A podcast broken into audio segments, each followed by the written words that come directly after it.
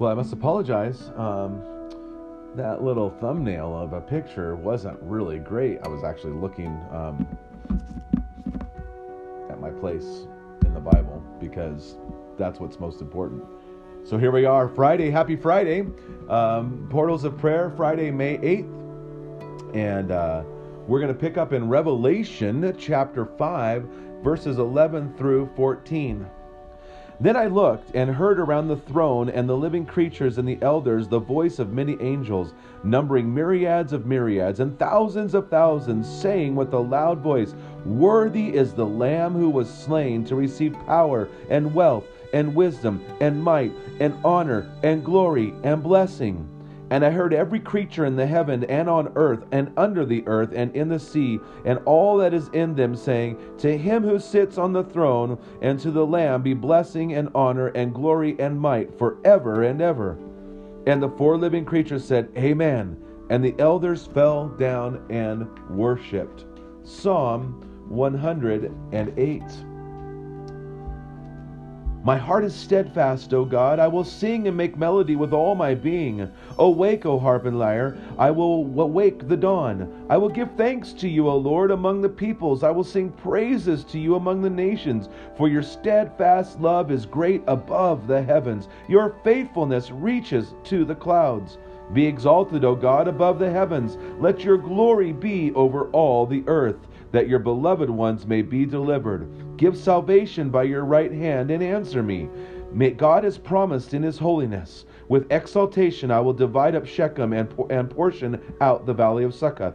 Gilead is mine, Manasseh is mine, Ephraim is my helmet, Judah my scepter, Moab is my wash basin. Upon Edom I cast my shoe, over Philistia I shout in triumph. Who will bring me to the fortified city? Who will lead me to Edom? Have you not rejected us, O God? You do not go out, O God, with our armies. O grant us help against the foe, for vain is the salvation of man. With God we shall do valiantly.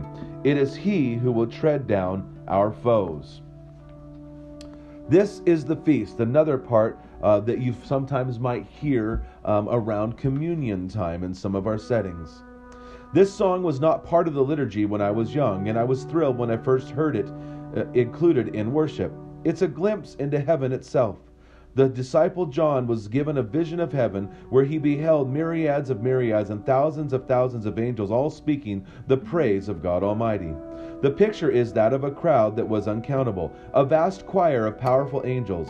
When we speak or sing our praises here on earth, we are participating in that chorus with the angels. John saw his heavenly vision many years after Jesus died and rose again. The work of our Lord came to accomplish was done. Satan's power has been broken. Death and the grave no longer brought terror to those who believe. The angels sang to the shepherds near Bethlehem when Jesus was born. Now he has ascended into heaven, and the angels are jubilant. We also worship the Lamb who is worthy of praise. Lord Jesus, worthy are you to receive honor and praise. Help me to live my life in your glory.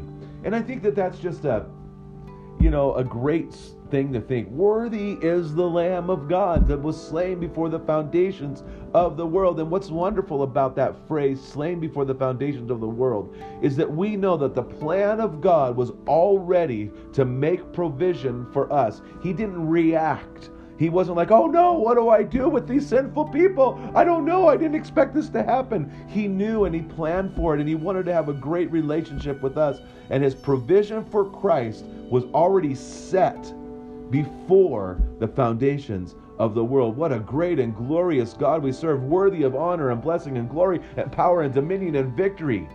He is the mighty one, the strength of all.